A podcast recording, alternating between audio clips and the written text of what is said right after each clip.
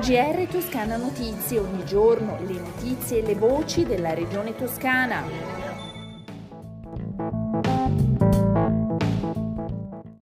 Gentili ascoltatrici e ascoltatori, un saluto dalla redazione di Toscana Notizie. Apriamo il nostro giornale parlando delle iniziative in Toscana per la pace e contro l'invasione russa all'Ucraina. La sera scorsa a Scandicci si sono radunate centinaia di persone in piazza della Resistenza per manifestare in favore della pace dopo l'attacco militare avvenuto la scorsa notte da parte della Russia sul territorio ucraino. La manifestazione era stata indetta dai sindaci della città metropolitana di Firenze, da Anci Toscana e dalla Regione Toscana. Era presente naturalmente il presidente della regione toscana Eugenio Giani che ascoltiamo. Noi dobbiamo incominciare a essere molto forti, eh, svegliarci un po' dal torpore. Il cuore dell'Europa sta in questo momento vedendo una sopraffazione di un popolo, un popolo che anelita alla libertà, che ha scelto il proprio governo, eh, da parte di chi in questo momento si sta comportando come un dittatore eh, e un espansionista. Noi questo non lo possiamo tollerare. L'Italia, come dice la Costituzione, ripudia la guerra come strumento per risolvere le controversie internazionali, ma proprio per questo siamo ancora ancora più forti nell'affermare la pace attraverso la nostra solidarietà e la nostra vicinanza al popolo ucraino.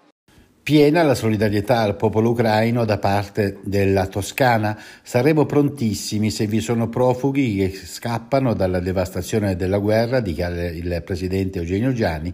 Il nostro spirito non può che essere quello della Toscana, garante dei diritti, delle libertà e della solidarietà. Intanto il Consiglio regionale della Toscana è convocato d'urgenza martedì 1 marzo per una seduta straordinaria sulla grave situazione dell'Ucraina.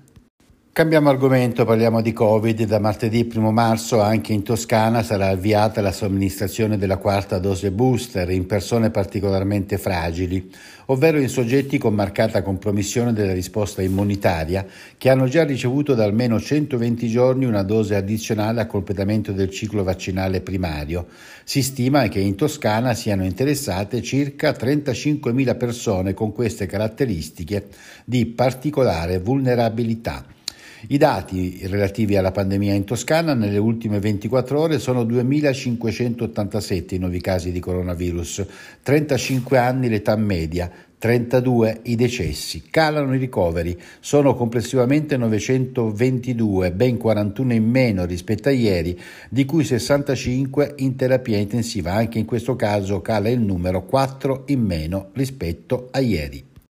Dopo due anni di lavoro senza pausa, inaugurato il complesso scolastico dell'Istituto Comprensivo Jacopo da Volterra, dal sindaco di Volterra Giacomo Santi e dall'assessore all'istruzione regionale Alessandra Nardini.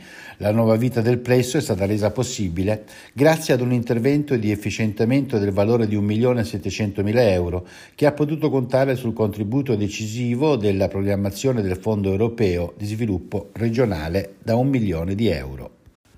Una nuova realtà irrompe nel panorama italiano dei festival musicali e si ripromette di portare al tavolo una formula nuova che viene dichiarata apertamente già nel claim dell'evento, che recita più che un festival una vacanza. È stata presentata dalla, da Alessandro Galli nella sede della Regione Toscana alla presenza del presidente Eugenio Giani, con il sindaco di Camaiore Alessandro Del Dotto, la prima estate, il nuovo Festival della Versilia. La prima estate si baserà su un concetto inedito che unisce musica, vacanze e tempo libero. Ogni sera, da martedì 21 a domenica 26 giugno, quattro artisti di livello internazionale saliranno sul parco situato a 50 metri dal mare, in una location carica di storia nel cuore della Versilia.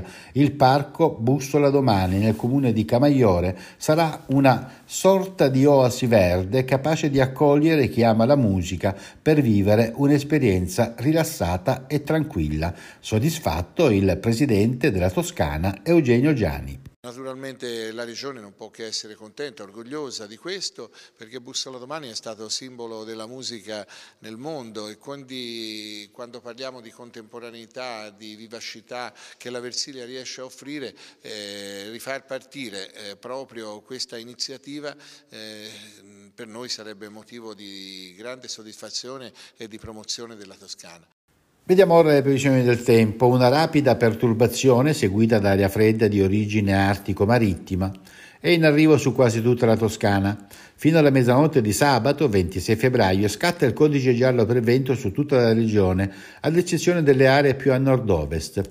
In base al bollettino emesso dalla sala operativa della Protezione Civile regionale, è previsto infatti un rinforzo dei venti di Grecale Raffiche di vento forti sono attese sull'Appennino tosco-romagnolo e sulla Miata e anche sulle zone collinari del Senese, dell'Aretino e del Grossetano.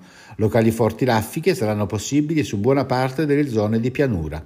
Rimangono più riparate dal vento le province di Massa Carrara e Lucca, previste nevicate in montagna tra i 600 e i 1000 metri. Si conclude così il nostro GR, un saluto di un buon fine settimana dalla redazione di Toscana Notizie e da Osvaldo Sabato. A risentirci. GR Toscana Notizie, ogni giorno le notizie e le voci della regione toscana.